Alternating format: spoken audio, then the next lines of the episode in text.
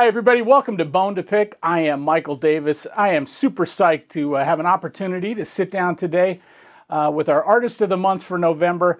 Um, simply one of the greatest trumpet players anywhere in the world. Uh, without question, one of my favorite trumpet players here in New York, a very dear friend of mine, the great Nick Marchione. Nick has held the lead trumpet chair in the Vanguard Jazz Orchestra since uh, 2005, has also been the lead trumpet player of the Birdland Big Band since 2006, uh, toured and recorded extensively with the late great Prince. Uh, he has uh, played with Michel Legrand, BS&T, Aretha Franklin, Phil Woods, uh, is featured prominently as the lead trumpet player on the upcoming CD by Brett Eldredge, an incredible Christmas album that Rob Mounsey arranged.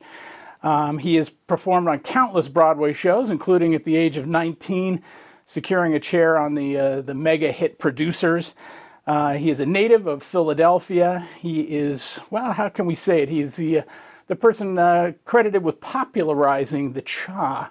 Uh, I guess you'd have to say that Maynard was the one who invented it, but certainly Nick has brought it to the people. And uh, we will talk at great length about the cha. Um, he my own personal experience, uh, we go way back, but we uh, had some great years uh, playing together on a Broadway show called Memphis that ended up winning a Tony Award back in 2010. And uh, one of the things that uh, amazed me about Nick is uh, he's one of these guys who's got phenomenal perfect pitch and a photographic memory. I remember we we started the show, and I can barely remember my name and address. So I'm a year and a half into the thing. I'm still reading the music of course, he had already closed the book after about two weeks and uh, had it completely memorized. He and I both went on to do other shows and left Memphis, and uh, subsequently those shows had closed, and we came back and ended up subbing together on Memphis about two years after uh, we had left, and uh, he still didn't open the book. So it's a little bit uh, depressing for me. But anyway, he's a, a, great friend. I'm also very honored that he uh, played so beautifully on uh, my CD Hipbone Big Band that came out a couple of months ago. We will be uh, performing live at Subculture on December 4th. If you're around, you get to hear this incredible guy. And without further ado, uh, welcome to uh, Bone to Pick to Nick Marchione. Thanks so much, Nick, for being with us today. My pleasure. Thank you for making me feel better than I am. not possible. But, but anyway, you know what? Let's jump right in. Your your your upbringing and uh, childhood is so rich, and and you you uh, as I mentioned, you come from Philadelphia, an incredibly uh, fruitful place to uh, in terms of music and jazz and and brass playing. Uh, your father was a legendary trumpet player, Tony. He, uh, we were talking about it before the interview. This is a man who was a teacher to Lee Morgan, Randy Brecker, Bobby Malik some amazing musicians came under his tutelage. So, and and of course his son Nick Marchione. So, Nick, tell us about growing up in Philly and your dad and all those experiences. Uh, well, uh, yeah, you know, honestly, I still people say this still to me all the time. Guys that live in New York, uh, or still when I go down and teach at Temple University, so still when I go down and see some of the guys uh, there, guys that were professionals working when I was a little kid, and Dad would bring me along to all the gigs, and I'll still meet random people. Just never met them in my life. They'll come up to me on the street, or I'll get an email. Uh, hey, uh, I studied with your father in 1958, and blah blah blah, and I'd love to come see you or come to meet you. And it's always very humbling that he touched so many people. Uh, that whether or not they're still professionals are still have all this great remembrances of him. Uh, so, in addition to that, my mother is also uh, a pianist, a great pianist. So, both my family, both my parents being these great musicians, uh, was, you know, you're a kid, you don't realize how lucky you are mm-hmm. that, you know, instead of having like an accountant and a lawyer and being miserable, I got two parents that are musicians and swinging. So, um, and your sister played uh, as well, right? Clarinet, yes, my older sister's a great clarinet player. Mm-hmm. Uh, she went to Curtis as my dad did. Uh, and my older brother and my little sister are scientists. Hmm. So, see where the brains went. Yeah, I've killed brain cells. They just keep accruing them, apparently. Well, it is pretty amazing. I mean, I can't even imagine what it would be like to teach Lee Morgan a private lesson. I mean, what? Yeah, I what, mean, what do you say to Lee Morgan? Uh, what do you say to Randy? I mean, Randy as well, of course, I mean, no question. Um, of course, I'm not old enough to have ever met Lee, uh, nor did I. I've heard stories of the of the two of them and their relationship, which was apparently very good because they're not that far off in age. If my dad was alive, he'd be uh, 82, Okay. so they're not uh, big disparate in age. But um, apparently they just got along really well. And when Lee was having some, of course, not musical issues, but maybe Right, just some more fundamentally trumpet things that he wanted to get better on and resolve. And my father was known as very much a uh, great musician, great player, but a great teacher, like a fix-it man kind of thing. I have much more experience talking to Randy about uh, Philly in that era, and also with my dad. And you know, Randy is is great because his comments are so succinct, but and dry, but very uh, contained with great information. So, uh, talking to him about my dad revealed a lot of uh, personality, shall we say? That's great. And Randy's such a, well, he's a genius musician, and we're, we're all such huge fans of his, but he's also a big ambassador for Philadelphia and, and Yeah. you know, the, the lineage of great players that have uh, come from that great city. So that's uh, very cool. Well, let's jump ahead and talk a little bit about your move to New York. You came here, uh, it's hard to believe. I mean, I remember when everybody was talking to, you know, this young kid, literally a kid who was 18 years old, uh, just moved to New York. Nick Marchione, you got to hear this kid. It's unbelievable. I remember it like it was yesterday. Um, but you moved here uh, shortly thereafter. Within a year, you landed the chair on the producers, which is phenomenal. I mean, I think uh, the only person I could think of that young who had a Broadway uh, position was uh, Wynton when he got the chair at Sweeney Todd. I think he was Yeah. 18 or 19. But uh, any rate, talk about talk, talk, yes, of course. Uh, talk about, uh, if you would, like your memories of, of getting to New York and what I know you went to Mannes for uh, a little bit. And was it at that time? I know you said with Vince, the great Vince Penzarella. Was maybe maybe just kind of share your feelings about what it was like diving into the deep end of uh, New York Yeah. City. Well, I had known since I was uh, very young, probably 11 or 12 years old. My goal was uh, I wanted to graduate from high school, and well, I didn't have to graduate, but who cares? The goal was to be in New York and uh, very naively say, "Oh, I just want to move to New York and be a working treble player," having no idea what that meant, what field, what I would be involved in doing.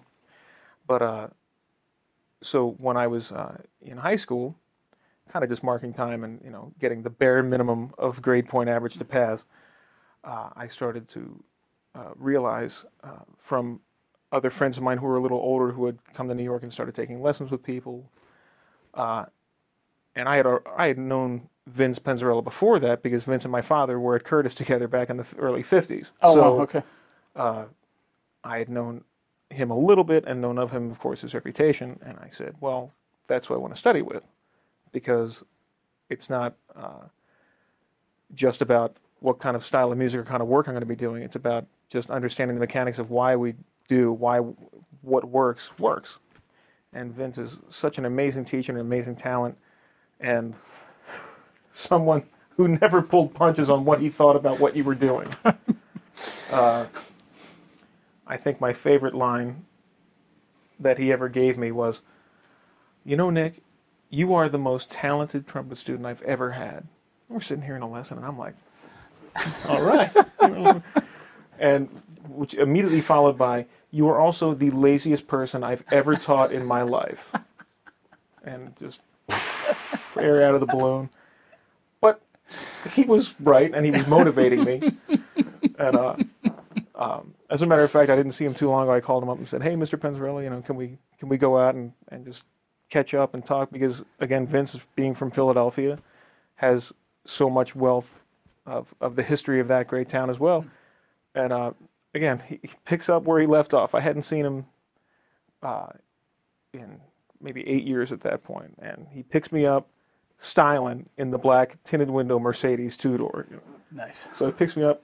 He, as as I'm just about to open the door, he rolls the window down, and I was a lot heavier in my youth, as you remember. First words of him, I have not seen this man in eight years. First words of him, ah, you're not fat anymore. I said, hi, Mr. Penzarella. Thanks, good to see you too. So you finally took my advice, because at the end of our lessons, he'd always he lived on 84th and West End back then. He'd always open the door, and as I'm walking out with my case, he'd go, Nick, remember, you walk by the McDonald's, not into it. I'm like, okay. So that was uh, Vince. All this to be said that he never pulled punches and was such a great inspiration as a teacher, as a man. Uh, we we talked as much as we played in lessons. We would talk about uh, music, uh, experiences, life, women. Yeah, leave it at that. Yes. Well, you do have a certain je ne sais quoi with the women. I've noticed over the years, but uh, and I mean that in the most positive of ways. Oh. Thank you. Of course, Yes, I'm you still know. paying alimony. Well, yeah. that, I've heard of that happening. Um, anyway, um, so well, let's talk a little bit about uh, getting the producers. That must have been an exciting call. I know. I think John Miller was a big time, uh, great contractor here in New Yeah. York. Uh, I think John was the contractor for that show. And uh, what was that like? Like just when that uh, It was- when that happened for you. Well, you know, it started with um, when I finally decided to move to New York, uh, and uh, a couple of, of guys from Philly, great trumpet players and musicians, said, "Oh man, you know, because these were guys that um, went to college with at uh, University of the Arts, with PCPA back then, or Temple." Uh, that knew Earl Gardner and Don Downs, uh, Don, who also studied with my dad, and said, "Give these guys a call. You know, just whatever. See if you can hang out or go to dinner or take a lesson." So I did that, and um, I started. Uh, had a few meetings with Don, and he asked to hear me play, and I played for him. And I was subbing occasionally on a band that Glenn Drewes was in, and Glenn heard me play, and said, "You should come watch." They were playing Fosse at the time, Okay. uh, and they said, uh, Glenn said, why, why don't you come in and watch the book? I came in and watched the book, and then Don asked to hear me play, and we played, and then they offered me to come in and sub a few times. So I had subbed on, uh, it was a four trumpet show, and the fourth player, Glenn's book, you had to go play that uh, Harry James solo uh, from Oh, the, right, the Sing right, Sing Sing, yeah. the Benny Goodman concert uh, on stage. And I hadn't done that yet, nor had I played lead yet, subbing. And uh, another friend of mine, uh, a trumpet player, um, John Chudoba, was playing lead on the road version of the show. Okay. And the lead player had to go on stage and play that solo. So um, John had to take a week off, and they were scrambling to find someone. And I never forget exactly. Well, photographic memory, I guess.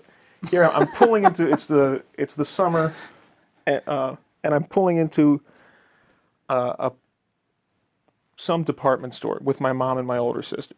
Cell phone rings, StarTAC, as I remember the old StarTACs. I love. Wow. So cell phone rings. Hello, Nick. This is John Miller. Okay, hi. How are you? I have beautiful youth, ignorance, and innocence. I guess I had no idea who he was. So I said, "Okay, how are you?" He says, um, "Yes, I know you're subbing at Fosse. I got your name from the guys playing there. Um, the tour is starting uh, in two days in Hartford for a week. Can you go up and cover it?" this was the start of the my my college semester. So I'm like, uh, I'll tell you what, can I think about it and give you a call back? Again, having no idea. and I could almost tell uh, there was a, a slight change in John's voice, and he goes, "Oh, all right, yeah, you got an hour." Click, and I'm like, okay. So here I am walking down the aisles, pushing a cart for my mom and my. Like, so what do you think? I mean, is it worth missing theory class for this? Uh, so I called him back. I said, yeah, sure, I'll do it. Drive up, do the rehearsal, and uh, I guess I did well enough. So on the drive back to New York after the week, I called up John and I got his uh, his voicemail. I said, you know, hey John, thanks a lot for the call. It was a lot of fun. Um, hope you're well. Talk to you soon. And then I think it was within within two or three hours. I was still driving back to New York. He called me up and said, hey, so uh, there's a show coming in. The producers, would you like to do it? And I said, okay. so that, you know, You made quite an impression. Yes. without, without question. yes, an idiot, basically. but um, yeah, I, it was uh, obviously the right thing to do was saying yes, but um, it worked out very well, and then that was quite an experience just starting a show, whereas everyone around me was already a seasoned professional at not only being in town and, and working, but also playing shows. So here I am trying to act like I'm not wide-eyed and ask the stupidest question possible.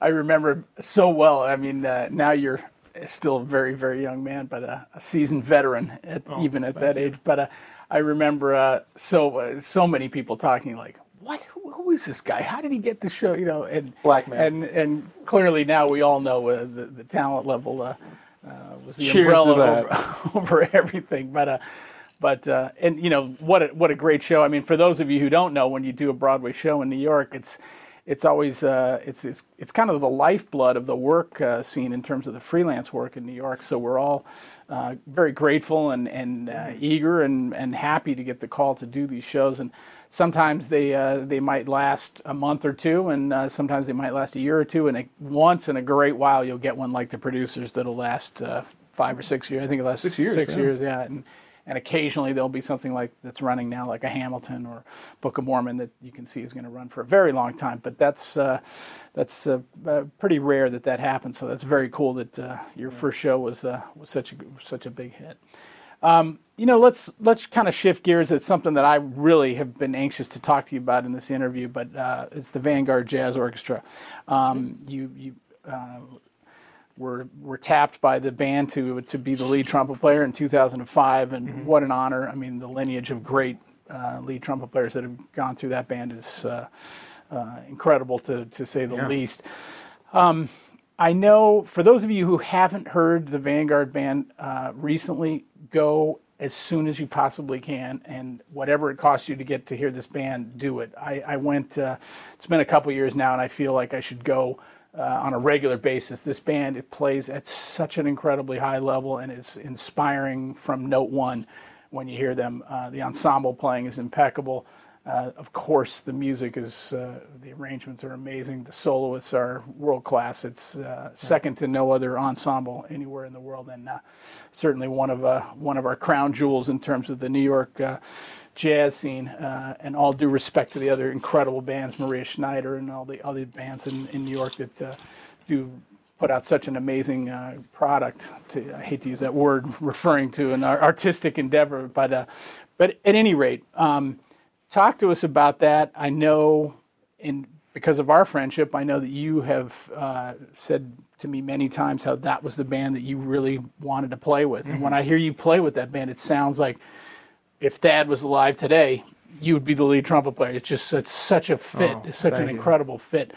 But um, maybe just talk about, um, and and I'll kind of throw some things at you. Sure. There's, it's such a wide question, I know, but but um, talk about start playing with that band, what you guys are doing now, Thad, the lineage of lead trumpet players, just kind of wherever you want to go with your thoughts about the Vanguard Jazz Orchestra. Well, I'll tell you, um, I have to start a little bit sooner. Uh, it, it is a story I've told many times, and it's uh, it's totally true, of course. But you know, when you're a kid, uh, and Christmas comes and you can't wait, you know. Uh, so here I am, uh, about to open my Christmas gifts, and we had to wait, you know, until the parents got up. I ruined that tradition several years earlier, so now it was you had to wait, and uh, I think I was, it was third grade, and so I start opening up stuff that I think looks like video games or a GI Joe, whatever. Uh, so Walkman, okay. Cassette, uh, Clifford Brown, Max Roach Winter. Okay. Uh, Chet Baker with strings. Okay. Dizzy Gillespie, big band, grooving high. And I'm like, yes, I'm fine. My dad's standing over me, of course, you know, like thinking, right, I'm going to get it and be like, oh, this is hip. And I just look at him, I'm like, what is this? I was hoping for an Eagles uniform. right. Yeah. Where's my Randall Cunningham jersey? So, and, I, and all he said was, he goes, look, listen to it. You're either going to like it, you're going to hate it. What's the worst that can happen? So, needless to say, of course, I listened to it and became enamored with all three of those trumpet players and then the big band thing. And then he started steadily feeding me more big band records and more small group records, various guys. My dad was a huge Dexter Gordon fan, as I am. Uh, but so it wasn't what I started doing was the the meager uh, allowance I would get was starting by you know go to whatever record store and just see cassettes and just look for big band and uh, even though I wasn't always sure what I was buying, it was still big band. So you know, you're a kid. I wasn't really hip to Woody yet, or Buddy, or Thad and Mel, or Basie. I'd heard the names in abstract as guys would talk about them around me, the older professionals, but I hadn't experienced it, so I started experiencing it. And then, really, the man I have to credit now uh, was my eighth grade band director, who um, is a trumpet player as well, retired now, lucky. uh, but he had at school, uh, our his room, his office was in the basement below the auditorium, and you'd walk in and there'd be there were easily 300 CDs there, and that was just the stuff that he brought from home. He was he was a great listener, and once he, I guess, saw how interested I was in it, started giving me records, and he was the first person who ever gave me a Thad and Mel record, Oh wow. and I heard it, and it was unlike anything I ever heard before, and I went, "That's it." And I was like, "Where, where, where are they from? What do they do?" And he explained the whole thing, and he owned. Uh, at that, it had just come out, I think, in the 90s, mid 90s, uh, the solid state, the complete solid state recordings. And he just went, I'm trusting you with this. Do not. You know, I'm like, okay, I promise, I promise. I went home, and man, over a weekend, I drove everybody in the house nuts. I just was cranking it and just trying to. That was the first time I started trying to figure out the lead parts, and first time I had really uh, started saying, you know, Snooky Young, Jimmy Nottingham, you know, all these players, and of course the writers, you know, Thad and Brookmeyer and Garnett Brown. And so I just became enamored with it, and then once I knew that the band was still in existence, and it was th- this was, even though I said my main goal was to move to New York and make a living, my life goal at that point, from the time I was in eighth grade on, was I want to play in that band, hmm. having no idea that it would actually come to fruition at, s at a mm-hmm. certain point. So I move up here, and I, you know, was going down every Monday. You know, it was like Earl, hi, Earl, hey. hi." And one day, I just he just said, "Hey, uh, you want to sub in the band?" And I, you know, um, was glad I didn't, you know, pass out or something. I was like, "Yeah, sure, okay."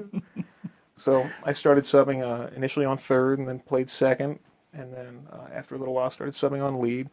But I was so familiar with the music by that point, and I had the majority of all the recordings, the, the great recordings of Central Park North, that record, uh, Suite for Pops, the stuff that I could physically play when I was younger, I had memorized. You know, I used to play along with the. re- It was one of my big things. And kids, play along with records. I cannot stress that enough. Play along with records.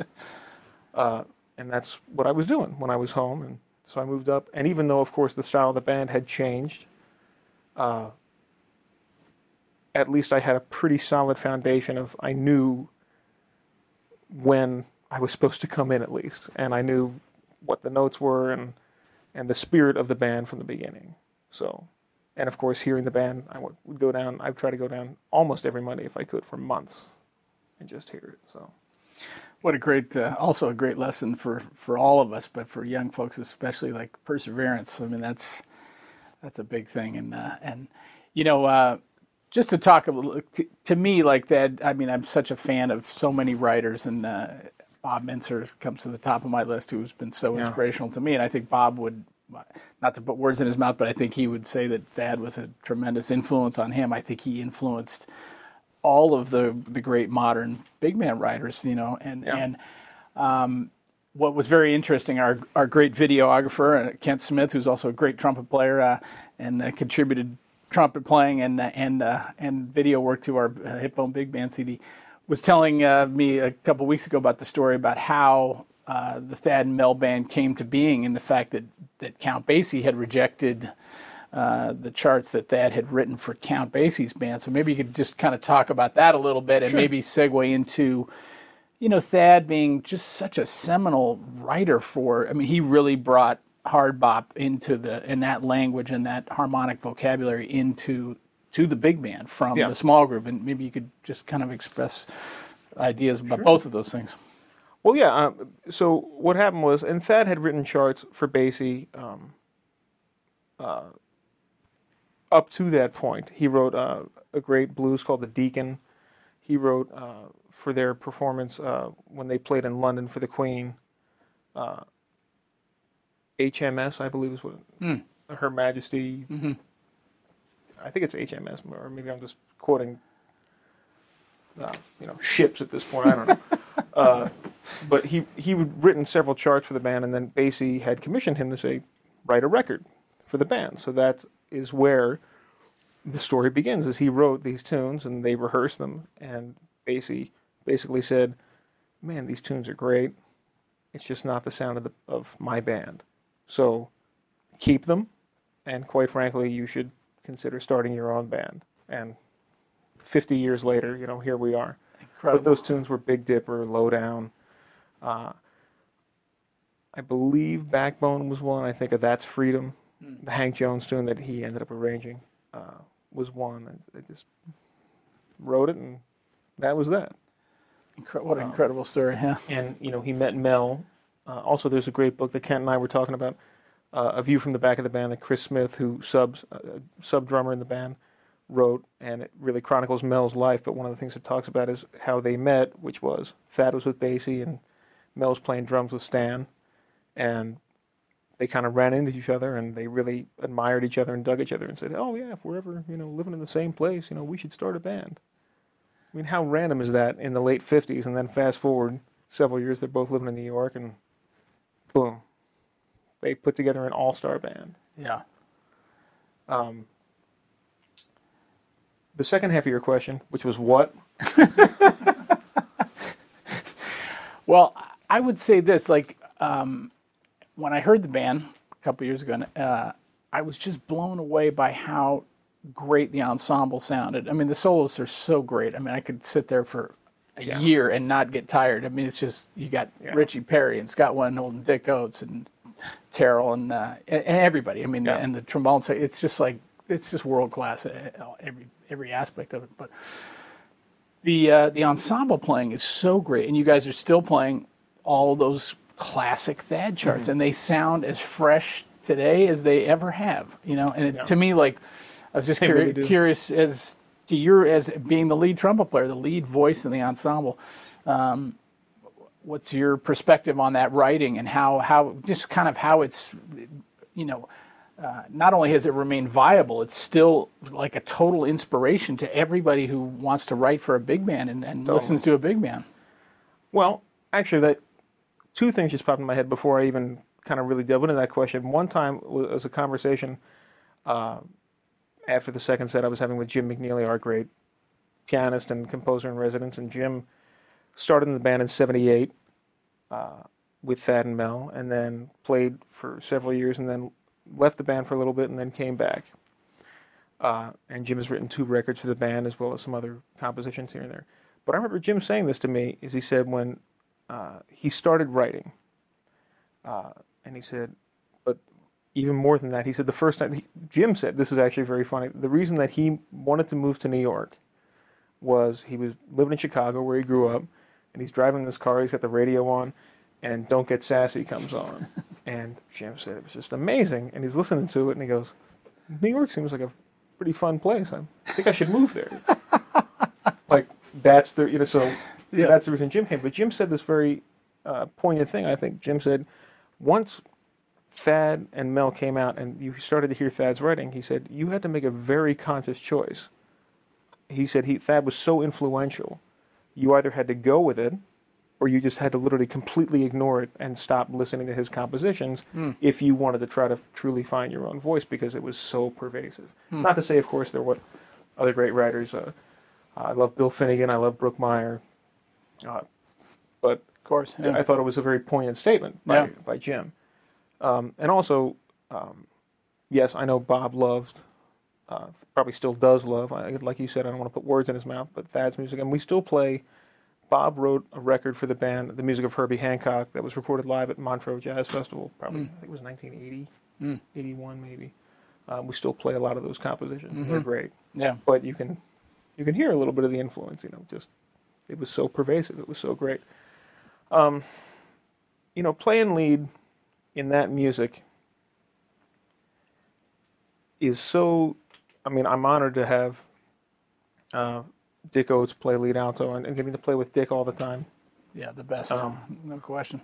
i mean for my money the best lead alto player period Ever. Yeah, I would agree. uh, and uh, you know, he said we, we were doing a clinic one time with the band, and he said uh, it was oh yeah, you know, and playing with Nick, you know, we lock up so well together on the mic. We lock up so well together, and it's just such a pleasure to play with him. And I'm sitting there going, "Sorry." so then it was my turn to talk, and it was very truthful of me. And I said, "Well, I said yes, uh, I would agree with Dick. You know, we lock up so well. The reason for that is, is because I've pretty much stolen all of his stuff." and people laughed, and I was like, "No, I'm I'm serious." You know, I, I often say, and this applies to this music um, my five biggest influences on, of lead trumpet playing uh, over the years, only two of them are trumpet players. There's Snooky Young, of course, and there's Al Porcino for different reasons, which we can go into later if you like. There's Sinatra, mm. the old man who you worked with quite extensively, Sarah Vaughan, mm. and Dick Oatts. Mm-hmm.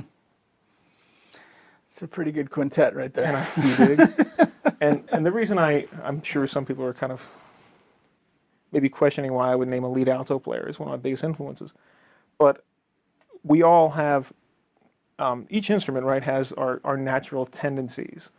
Um, sax players will tend to scoop into a note instead of just attack it head mm-hmm. on sometimes. Um, bone players can have the, and no offense, you know, the, the that kind of stuff, and trumpet players can. Wait, what? Just be, I don't know. call panko. Uh, and trumpet players can just well be lunkheads. But no, we have our stylistic things that we do because it lends itself to the instrument. So part of the thing that I really started to, to try to teach myself was I'm playing with Dick and I'm hearing him do these things that are very saxophonistic that I loved, how they would mm. sound mm. on top of a sax solo or just in the section playing lead. I said, man, I, I don't hear trumpet players do that. I want to learn how to do that. So I just sat at home and drove everybody nuts and tried to figure out how to do this stuff. And that's why his natural phrasing, and the reason I say Frank and, and Sarah, and also Alan and Snooky, but just it's so natural. It's so singing. Um, Vince Penzarella and my father used to say this all the time. Um, they would listen to singers. They were forced to listen to singers growing up. So, in addition to all the great music I heard, I was listening to singers growing up, not only jazz, but in the operatic scene as well. And I was forced to uh, solfege the Pasquale Bona book before I was allowed to play the trumpet because it was about singing and having this trumpet or this brass instrument in our hand, but we're singing through it. We're not letting the instrument dictate what we're doing. Mm-hmm. So when it comes to playing Thad's music, we're talking about someone who's writing from the perspective of a great jazz player, uh, a great writer, the harmonic and bebop knowledge, like you said, bringing that to that vein, but also Thad heard very out lines. When mm-hmm. he soloed, his lines were great, but a little different than anybody before him, and quite frankly, anybody since. And he wrote like that. So to execute his lines, and I hate to use the word execute, to play the music you really have to not only have an understanding, in my opinion, of where he came from and how he heard. I own all those small group records. Uh, listening to those records and hearing where he came from, I mean, th- that's how he's writing for the band. So to understand that you want to have, even though it's harmonically dense and difficult and angular, you need to make it seem like it's just flowing mm-hmm. out of you.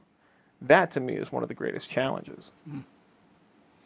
Wow, that was like sorry, that was a... an incredible answer. No, like you, that was so. Uh, there's so much great advice like to be pulled from that. That was uh, yeah, I'm, I'm fantastic. my head's hurting, so excuse yeah, me for yeah, a moment. Please yeah. do that. Yeah. Uh, um, ah! One of your other, I mean, you've worked with so many people, but certainly another uh, incredible artist that you're uh, uh, widely associated with is a lady. Can I late. interrupt you for a moment? I'm sorry, yes. actually, because I didn't answer your question fully. yeah, we, sure. We'll yeah, edit sure. that out, right? uh, no, uh, is Mikey? We're talking about the the lineage of the band. This is one of those bands. There's been so few turnover, and and part of also why it's incredibly humbling for me. Um, you look at the lead alto chair. There's been Jerome Richardson, Jerry Dodgion, and Dick Oatts. Three lead alto For players 50 in years. 50 years. It's good. To... Trumpet.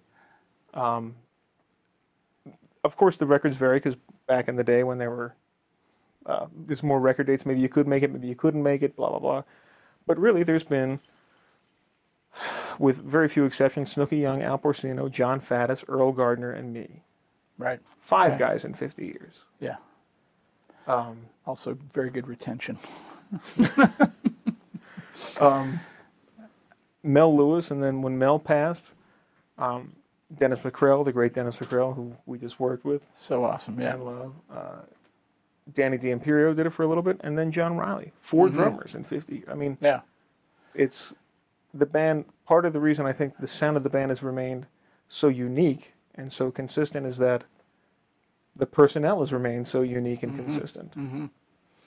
Absolutely. And and not to ignore our trombone brethren, but John Mosca has been uh, held No.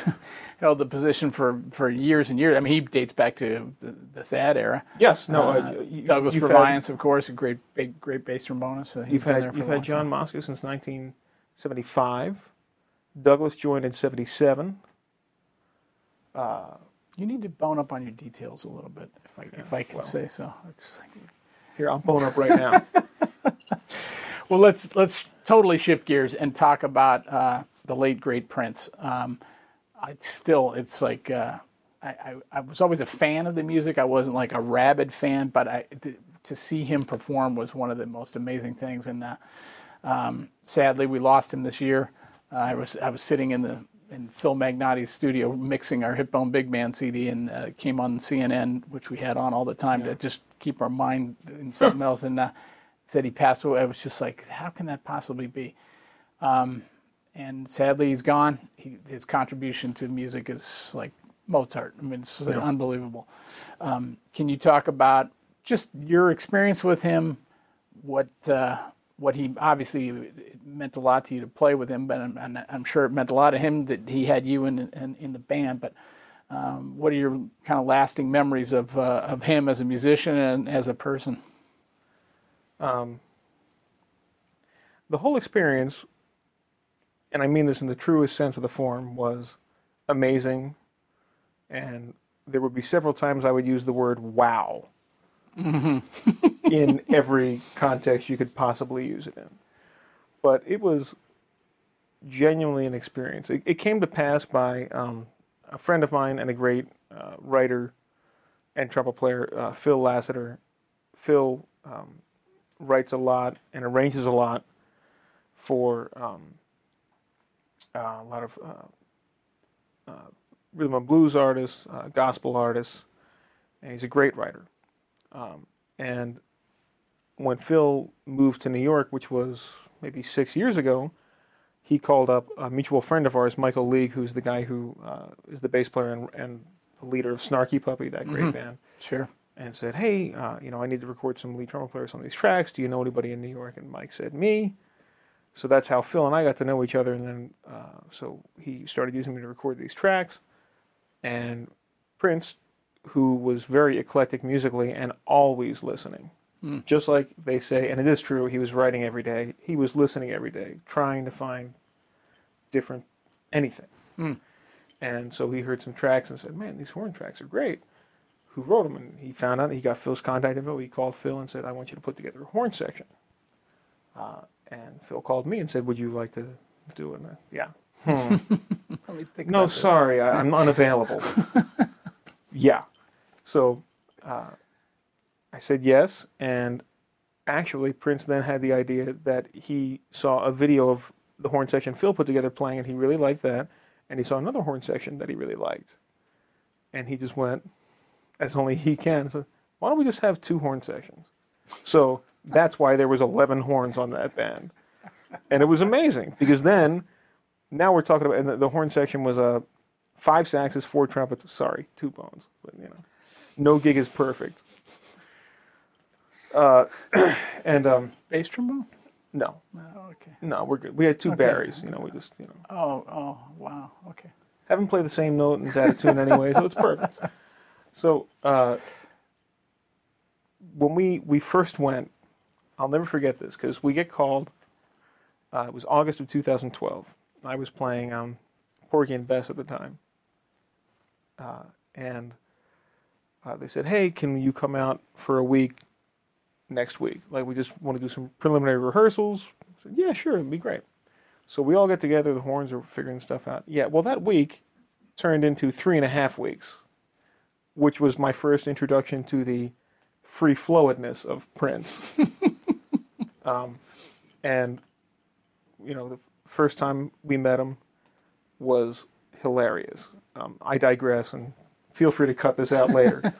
but so uh, the lead trombone player, Roy Agee, who's a dear friend and a great player, Absolutely. Yeah. uh, we were rehearsing in, I love it, the Blue Room at Paisley Park. It was blue because the carpet was blue and the walls were blue. And this was the most comfortable carpet I've ever stood on in my life. It was unbelievable. I felt bad blowing my spit on it, but I did. And Stay so true to yourself. I like that. I'm a classy guy. So we agreed. The horns were just rehearsing arrangements for some of the classic tunes, 1999, uh, DM, uh, what was it, uh, DMSR medley, and all these kinds of things. And hey guys, let's take 10. So Roy needed to use the restroom, but he didn't necessarily know where he was going. Paisley Park. So here we are. This is Paisley Park. And instead of making a right, and heading towards the restrooms. Oh, and by the way, when you walked into Paisley Park, there was the motorcycle from little from uh from Purple Rain, the video. Like there it was, uh, with the Wow. key in the ignition. So I'm an adult. I didn't do anything. uh, but so Roy made a left down the hallway, and apparently it's dark. Uh, fast forward. 20 minutes go by. We're all waiting for Roy. Like, where did this guy go? Maybe he's not feeling well or something. He comes back in with this look on his face that is denoted something not good happened. I said, Roy, what happened?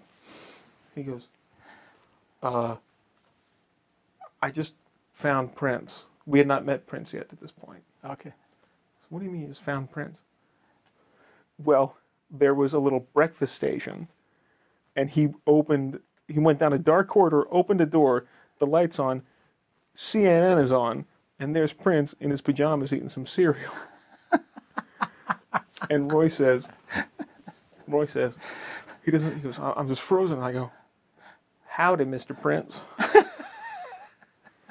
and Prince apparently just laughed and was like, How are you? I'm good. You watching the news? yes, I'm watching the news. I like news. Like he was just, you know, so stunned that this was happening, he didn't know what to do, which I wouldn't either. Yeah. And so Roy said, Prince is looking at me and goes, You guys sound good. I'll be down to hear you in a little while. I.e., Am's great. so that's why it took him all this time, and he came back, and he was just like, I, I just, and he said, he was, well, it's been a pleasure working with you guys. I think I'm fired. You know?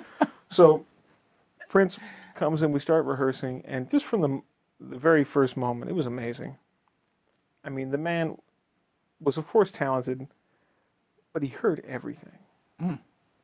And he knew so specifically what he wanted with the music. Um, he could, for lack of a better term, punch stuff up immediately. Like we'd, we'd be in rehearsal, we'd be arranging stuff, and the horns would play it, and then he'd come up and he'd say, "Horns, you know what? Why don't we try that?" And he would go to the keyboard and he would play a certain voicing and a certain rhythm that was just slightly different, but it made it kick that much more. And he would go to the first guitar, and he would say, "No, g- just give me the guitar. It's easier for me." To, and he would do it, and they go, "Oh, okay." Second guitar, hmm. bass, hmm.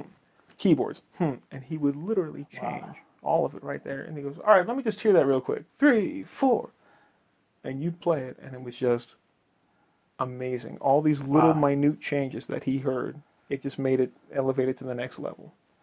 It was so inspiring, That is, so amazing. that is uh, beyond incredible. I mean, you know, it's funny, like as us uh, nowadays, especially with classical musicians, there's oh, there's no Mozarts, and you know, these are the Mozarts, you know, Yeah. the, the, the princes of the world, and and there are very few that are in the pop music world, but occasionally they come along that are obviously older than Prince, but Stevie Wonder is another one that Oh, has that kind of same. They're just hearing the entire thing, just like just like Mozart did and uh, Bruckner did, and uh, and uh, it's and, and and of course that was popular music of its day. So uh, Yeah. uh, important to kind of to note that. But but thanks for sharing the story about Roy. That is hysterical. great. it's like I can imagine the, uh, the the terror that was in his mind. Like could he Oh. sees Prince for the first time? Oh man, it's a, you know, I something else that you and I joke about all the time. I mean, the- the first time that we had an alone moment, um, it wasn't really meant to be an alone moment, but I'm turning the corner at Paisley, just being me, and it's you know like just acting like a child, and I just turn the corner coming out of the restroom, and here comes a corner. I'm just just about to make the left, and I just go ah, and as I'm turning, there's Prince right in front of me. He just goes. Hi, Prince. And it's all of a sudden, I'm whispering, I'm like, "Hi, Prince. It's, uh, I, I just have to, uh, excuse me." And ran away, you know, and he just started laughing, like, you know, Well, that's nice first that, yeah. interaction. And uh, well, at least you hadn't upper decked the can. uh, But let's move on from Let's that. move Yeah. on from that. yeah. Um, it's been a while. Let's talk about uh, some some of the more you know. It was great to like get your insight on both these two you know very very uh, cornerstone gigs in your career, both both the Vanguard Jazz Orchestra and, and Prince. Let's talk about some of the things that you look for as a lead player. I want to ask you a few different questions, but um, in particular, and it doesn't have to be a long thought, and, and I know you'll be uh, very direct about it. But what do you look for? I mean, you play with the Vanguard Jazz Orchestra. You play with Terell Stafford. You play with Scott Wendholt, two of the greatest musicians who ever played a trumpet. Yeah. Great at whatever they pick up to do, but they're certainly two of the greatest section players, in addition to being world class soloists. You get to play with these guys regularly, but what do you look for in a section player that's playing for you for the first time? That's an excellent question. Uh, and I will say this I think part of the reason that, well, I mean, I can't espouse the great qualities of Terell and Scott enough. One of the first qualities that comes to mind, though, is selflessness. Hmm. Here are two great musicians and great jazz players playing third and fourth trumpet in a big band. And they give it to me. And when I say that, I mean, they support me volume wise, pitch wise, style wise, the color of your sound. Um, they support all of this. They're, they're very giving. I know I've experienced in my career, thankfully not a lot, but guys that they're jazz players and that's their focus. So when they're not soloing, they just they don't really want to be involved in the ensemble. Right. Whereas these two guys, it's almost more important to them. Well, actually, that's a lie. It is more important to them to be involved in the ensemble and make sure the ensemble sounds good as a whole. And then when they get their moment, they do what they do, which is amazing. Right. Um, what I look for is innate musicianship. I want you to keep your ears open at all times. Um, I'll have um, subs to a- any big band or situation I, I play in. If I'm playing lead, and they'll look at a phrase and they'll say, "Oh, is that off on four? Is that off on one? Or is it, like, what are you doing there?" And I'm not trying to vibe them. I'm not trying to make them feel bad. But I just look at them and I say, "You'll hear it," because I really mean that. When I say to me, like if, if you write uh, the minus sign four off on four, most people are going to approach that note and they're going to tongue stop it or they're going to crescendo into it or something like that. I don't want that. I want guys that are going to have their ears open to hear. Are we breath releasing this? Are we crescendoing? Are we decrescendoing? Is there a little vibrato possibly? Ears. Ears always open. In my, as far as a sound concept for a section, um, ideally I want color. I want a vast range of color. I don't want, I tend to have a brighter sound. I don't want three other guys with brighter sounds. What I would generally enjoy is the second trumpet player to have a brighter sound or certainly be able to cap- be capable of having that brighter sound. And the third and the fourth guys, I want a more mid-range to almost dark sound so that you're getting this overtone palette, especially in the different registers we're going to play in. So, um, what I love about Scott and Terell, if we're going to use the Vanguard band as an example, and uh, Tanya Darby on second trumpet, Tanya has a great sound and, and is similar to mine, and Scott and Terell can color their sounds in various ways, but generally they're more mid-range and really thick, beautiful sounds, so that basically it makes my tea kettle sound sound a little less tea kettly. I don't think I would describe your sound as tea kettle, but Thanks. To each his own. Um, that's great advice, and it's. I hope. Uh, I hope all of, uh, especially the younger players out there, uh, heed that advice because I think uh, a lead player, the quality of uh, Nick Marchione, is, is definitely looking for a certain something from from the players around them, and it's as, as you just described, you're playing with the best of the best, so um, you're used to that, and you're expecting that. Okay, now just uh, putting the uh, shoe on the other foot. Now, you, typically you're the lead player, but I've heard you sound phenomenal playing second and third trumpet. Sometimes in New York, you'll be, you know, we've got other great lead trumpet players. Tony Certainly, Kadleck, yeah. of course, comes to mind. Jim Hynes. You mentioned John Chudoba, the various folks that, uh, that do a, Don Downs do a fantastic job. But I know I know you've worked a lot with Tony. Whenever I hear you playing in the section with Tony, uh, it just sounds fantastic. You're both incredible players. You. Of course, it's a great uh, match. But what do you uh, look for in a lead player when you're playing when you're playing second or third trumpet? Well, let's start with some of the guys you mentioned. I mean, uh, yes, Tony and I play together a lot, and we hook up very well together. But when I'm playing under Tony, and we've played enough together now, I know what he likes. I know what he likes in the color of a sound, volume wise, everything. But um, even still with Tony, I will ask, we'll play one or two tunes, and I'll just look over and say, "Is it cool? Do you need something from me that I'm not give, doing, or should I do something less?" And I think that's very important. It's you know when when you uh, when you play an ensemble, especially if you're not playing lead in any section, you have to check your ego at the door. And as you know, in this town, you'll play lead on a bunch of dates, and then all of a sudden you'll be under maybe the great, you know, Keith O'Quinn or Larry Farrell or somebody like that. You have to check your ego. Maybe, and I'm not saying those guys, but in anywhere in the world and in any situation, you might play with somebody who plays great. They're not going to play it how you play it. Would necessarily hear it on lead, but that's not your call at this point. You need to make that person feel comfortable, and that's what I do. Even though I've played with Jim, uh, Jim Hynes a bunch, or John Chudoba, or Bob Millikan, the great Bob. Of course, yeah. Uh, but Should have mentioned him No. straight up. Yeah, but absolutely. uh, I'll always ask them, am, am I giving you what you need, or should I change? Because it's not about me; it's about the ensemble. Your job as a section player is to not only make the lead player feel comfortable, in my opinion, but enhance the sound of the ensemble. Mm. Mm-hmm. So I just always ask the guys, what do you need? What am I doing? What am I not doing? And sometimes it could be a, a variety of things. It could be a color of sound, it could be pitch, it could be time, it could be you're playing a little too loud, a little too soft, whatever it is. But personally, and this is uh, the way I grew up, because I grew up with the older school cats, they were not afraid, just like I said about Vince Penzarella. Uh, I got to play, I was very lucky enough to play some gigs with the great Johnny Bello. And I love this, actually. I was mortified at the time, but now I really dig it. And rest in peace. I wish he was still alive so I could give him a hug and just say, I'm so sorry.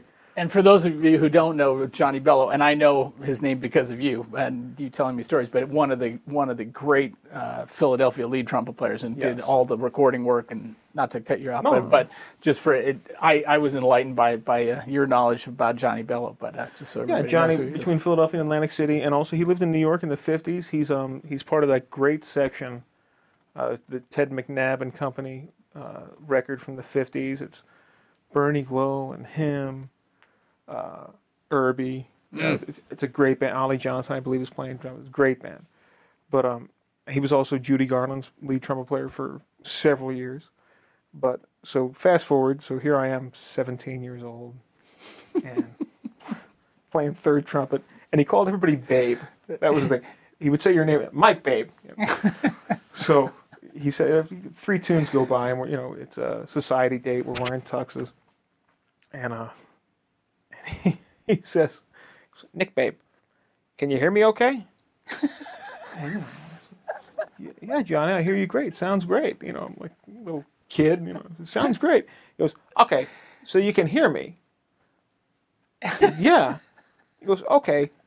Well, if you can hear me, I'm just curious, why the aren't you with me? And I was like, huh, and then all I hear is two, three, four, next. and I was so freaked out, but it was great because it was that directness that I grew up with that I actually really appreciate if I'm playing under a lead player. Mm-hmm. Tell me what you need. Yeah. It's you know this is my job, but I loved that. I mean, it was a little biting, of course, but I love that story because he was just saying, "You are not giving me what you should be giving me. Do this." Yeah. I loved it. Wow, that's a great story. Thanks for sharing that. And uh, I think it, again, you know, for, for all of us, it does, it's not a matter of uh, youth or age or whatever, but so important. I mean, for a player of your stature to be approaching playing in the section like that, that's exactly what it's got to be, and that's what makes the thing work good. Whether you're, you know, typically you're playing lead, but whether you're playing in the section or not, and and. Uh, you know, I would say the same thing about the guys, especially Tony, that we mentioned, would approach it the exact same way. So, for especially for younger trumpet players coming up now, so important to uh, to kind of look at that in in with those eyes. I mean, and ears more importantly. I remember doing a date really quick, just Yeah. silly. I played fourth trumpet, and it was one of the, the the joy that I felt and the satisfaction I got was equal to. It was Bob, Tony, Jim Hines, and me. I'm playing fourth. You, Keith, Birch, and George Flynn, and I was just playing fourth, and we hear the playback, and I, I thought I was doing my job, you know, just as I should. And I, I, the satisfaction I got from hearing that back and playing with you guys in the moment was every bit as great as playing lead trumpet. To me, the satisfaction is in, in the section is what making lifting the entire ensemble. It's not can I hear myself enough in the mix or Right. you know Right. are cats digging me playing fourth trumpet. I mean, Absolutely. Great. Well, let's shift gears a little bit to something uh, utterly interesting the cha. Which uh, I'm not as I- with that. As I mentioned in the intro, uh, some of you may be wondering why we have a bottle of Smirnoff uh, behind us, but uh, Nick and I, mostly Nick, I simply did, the, did the introduction, but uh, we did a video many years ago, and if you go to the Hipbone Music website, scroll down to the bottom of the homepage, you'll see uh, the, uh, a link to the Art of the Cha. And uh, Nick gives his uh, a lesson and a, uh, and a, a bit of a historical retrospective, if you will, on the cha itself. Uh, in that video, we had a bottle of Smirnoff there, and since then we've had many uh, purveyors and uh, makers of spirits vie for your uh, services uh, from an endorsement standpoint. And currently, we're well, in we're- negotiations with Smirnoff, but uh, of course we welcome others, Ketel One, I need a big Goose, signing and so bonus. forth. But uh, yes, oh, needless to say, but uh, but yes, let's put that out there. Um, at any rate, uh, we've had a lot of fun with the art of the cha. Uh, there has been, uh, I, I guess you'd have to say, if you're going to talk about the cha, you'd have to talk about Conrad Gazzo and Maynard Ferguson as guys who have uh, kind of, and we're doing this tongue in cheek, but it's a it's a lot of fun, and uh, and you have uh, you've done it on national television. Let's see, I, I was sitting right next to you when you did it on the uh, Tony the broadcast of the Tony Awards in 2010. do what I can. You also did, I believe, on the David Letterman show with uh, the uh, How to Succeed in. Business. Also on And- the Tony Awards the following year with How to Succeed. Yes, yeah. so so you've you've done one. everything you can to bring it to the national consciousness. uh, talk about the cha for a second and uh, where that comes from. Well,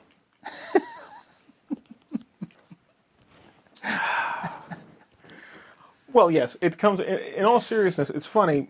You know, uh, we had a lot of fun with it. I still have fun with it, but it's very much a serious um, historical thing for lead trumpet players, right? Uh, it lost traction, I think, maybe into the early '60s because there's some great recordings. Uh, Al Porcino with the Terry Gibbs Band with Mel Lewis, uh, and you hear a few on some of those live records.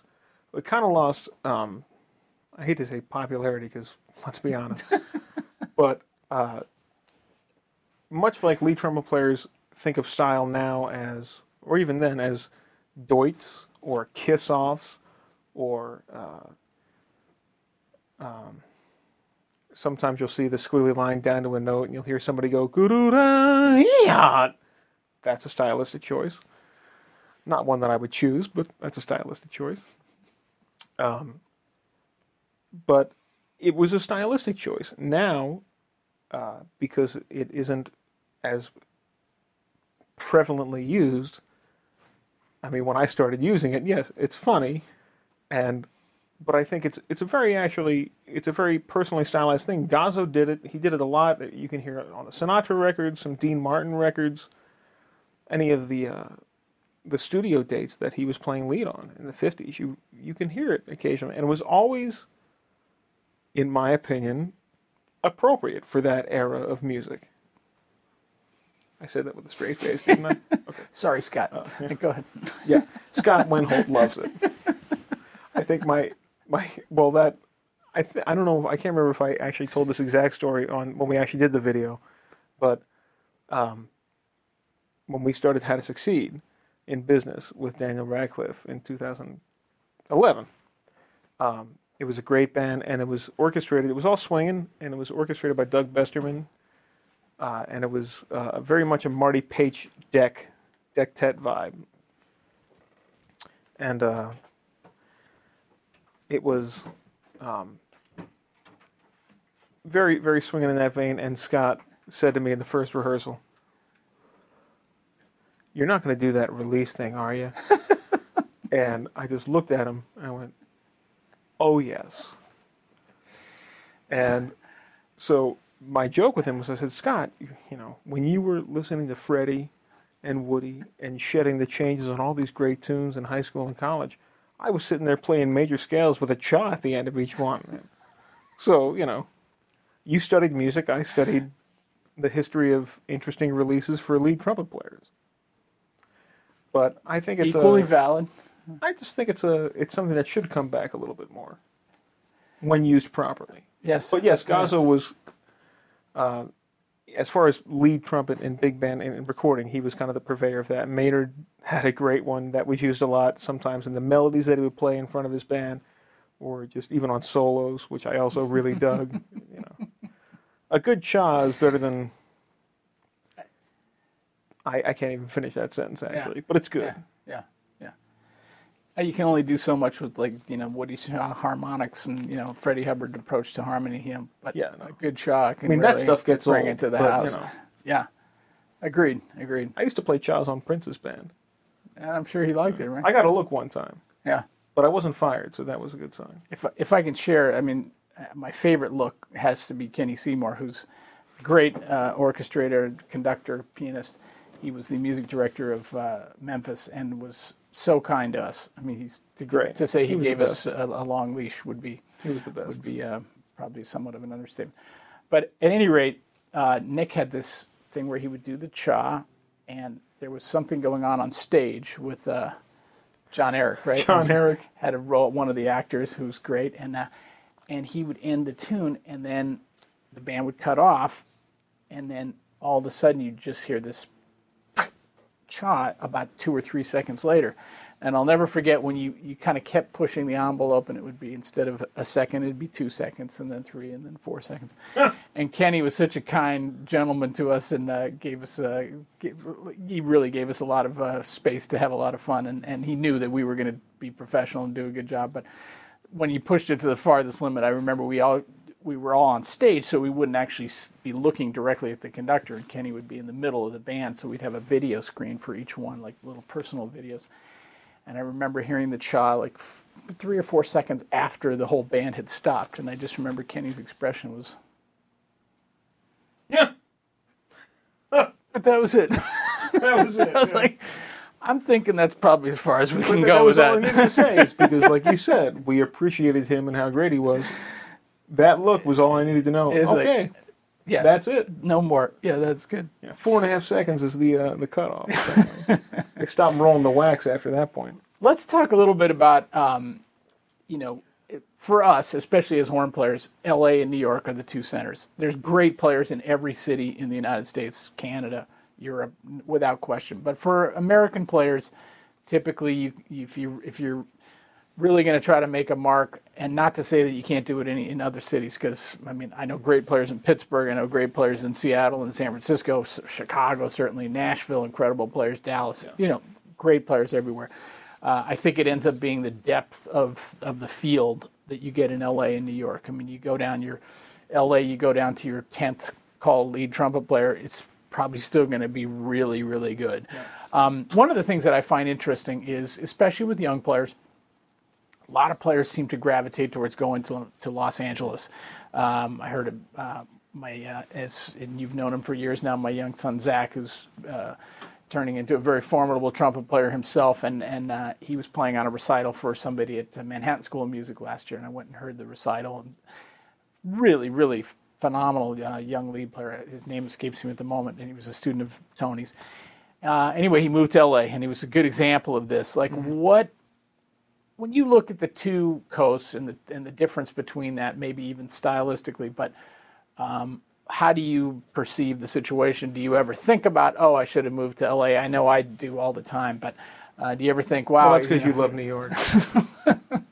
but do you ever think about that? And and also, you know, uh, what you know, what causes younger folks maybe to kind of gravitate to LA? I think there's a, a in terms of a total number, LA has more great lead trumpet players than New York does. I think I think that would be safe to say. Certainly, I think there's great players on both coasts. But anyway, long long drawn out uh, question. What's your thoughts about that? Well, um, we're going to edit this, right? uh, well, no. I, the first thing that comes to mind is the joke that I use with uh, uh, with kids when if I hear like a young, really good lead trumpet player, a really good jazz, I'm like, man, you sound great. Oh, thank you. I said, you know, you would kill it in L.A and they don't understand that I'm just trying to say, yeah, don't take my work, just move out there. But, uh, well, you know, honestly, and again, this actually goes back to my friend, uh, my eighth grade band director, Steve. Uh, Steve and I still talk about this. We always try to, because he still constantly is finding new old records.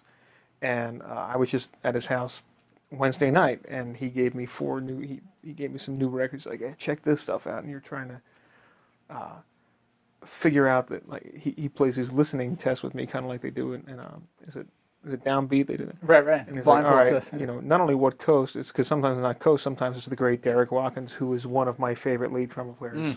mm-hmm. period, ever. Rest in peace.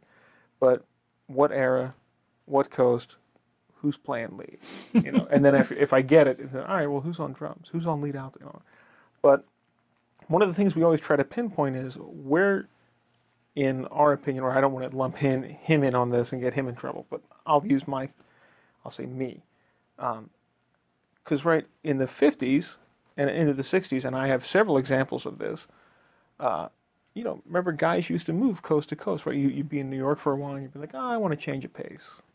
Move out to LA and do the studio stuff out there, the TV stuff out there gotta love that like that was actually an option, right? It was, oh, this, you know, no like kidding, uh, right? I mean, first, of course, off the top of my list, you know, was Porcino. All the great records he did out there in 50s and early 60s, and then he went, ah, ah I'm going to move to New York, and then did all this great stuff out here, and then left, went back there for a little bit, then came back, and then said, ah, I fell in love with a, a German woman. I'm just going to move to Germany and play lead in the radio band. Mm-hmm.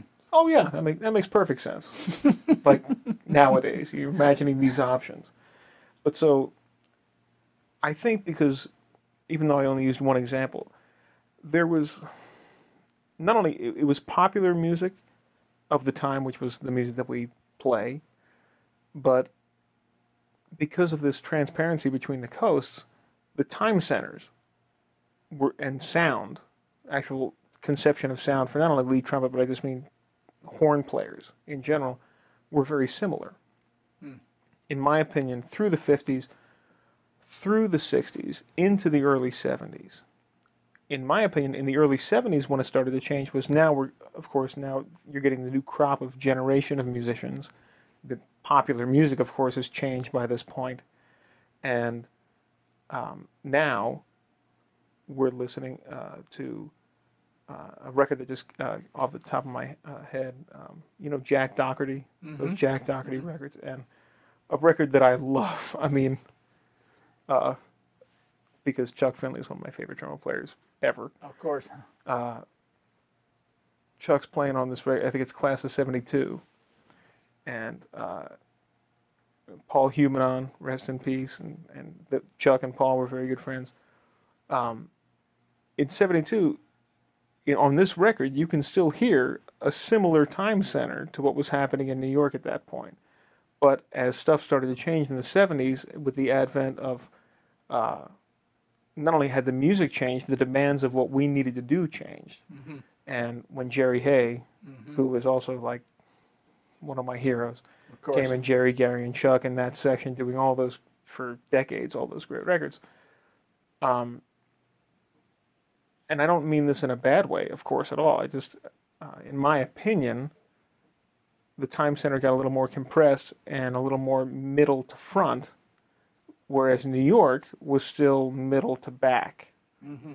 And that to me is maybe mid to late 70s was when the divide started a little bit. And now I notice that the East Coast Time Center, which is what I hear more naturally, because I grew up on the East Coast, is now middle to middle back versus middle to middle front.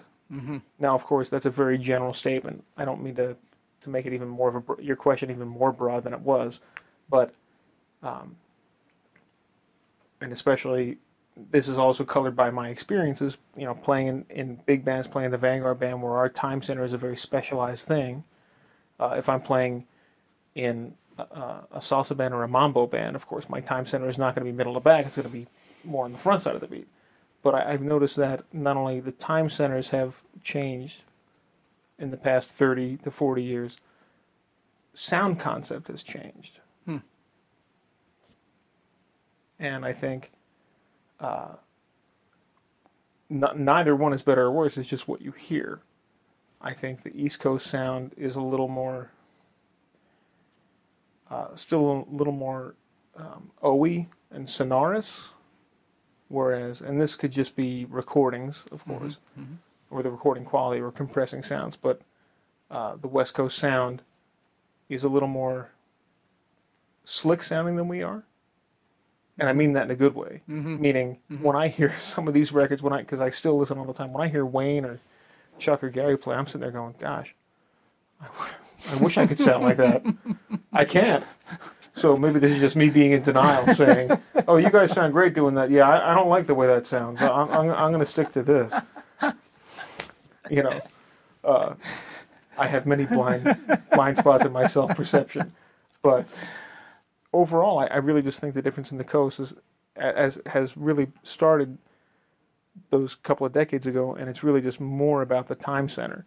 But I think the reason I say more about the time center is not because these guys have, you know, we have bad time or good time, or they have bad time or good time. It's the work, right?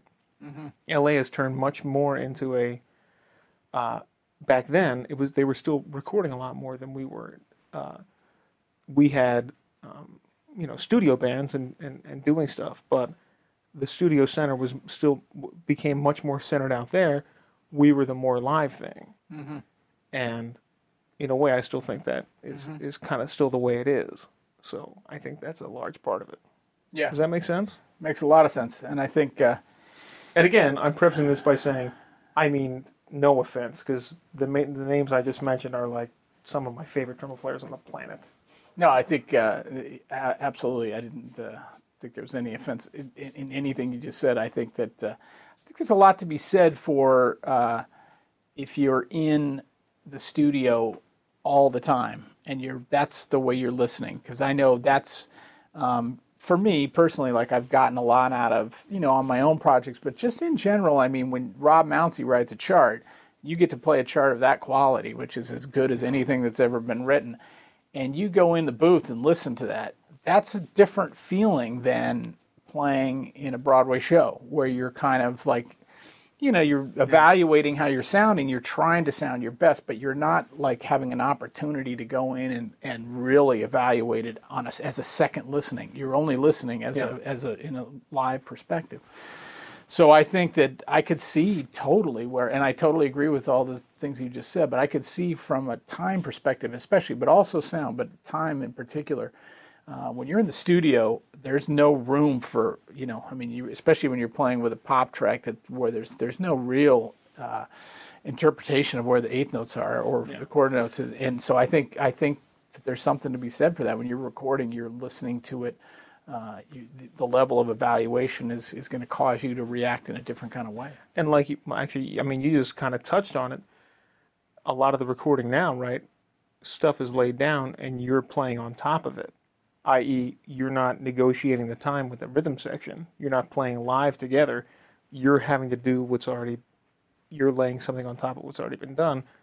In that case, you really have no choice Right. where you're right. going to put the time. You have to play with what's already pre-recorded. Yeah, super good point. And I think, you know, from a creative standpoint, you could make a debate on that. I mean, there's certainly, you go hear the Vanguard band, that there's a very organic feeling. It's as it's as tight as anything I've ever heard, but it's also feels like there's fluidity to it, and you know, and it's it's in a, in the most positive. I mean, I love it. It's like makes me like, man, I just want to hear this all the time, you know. Yeah, but it's a lot of push and pull. Yeah. But it's but there's there's a fluidity to it that's uh, that's very cool. Um, well, Nick, man, I can't thank you enough for uh, being our guest this month Oh, in November. You uh, are Time's up already? I could go on for another hour. I feel like, uh, but but I, I do want to just kind of pick your brain a little bit about what's coming uh, what's coming next for Nick Marchione. What uh, I know I know on the Broadway front, you're doing uh, Holiday Inn right now, getting ready to do uh, Hello Dolly with Bette Midler, which I'm sure is going to be huge uh, starting in the spring. Um, obviously, more work with the Vanguard Orchestra. Probably the greatest gig you're ever going to do will be the Hipbone Big Band, December 4th at. Subculture. December- Is yeah, it fair to much. say? Yeah. what time sound check? but I'm thrilled that you could do that gig. Ah, I'm not sure, not sure Oh, what we'd do if you couldn't do it. But but anyway, that aside, all kidding aside, um, what's on what's on deck for you? What are you looking forward to uh, next? And uh, Uh, on deck, I did uh, just one or two hits. Um, uh, I want to do a. Uh, I'm going to do a quintet project uh, with Luis Bonilla, oh, great nice, trombone player Luis Bonilla. phenomenal trombone Apparently, I cannot get enough of trombone in my life. That, as opposed to doing the standard, I'll play with a sax player. I have to choose a trombone player. Uh, but um, I had this idea of doing. I did a, a gig down in Philadelphia with this uh, quintet.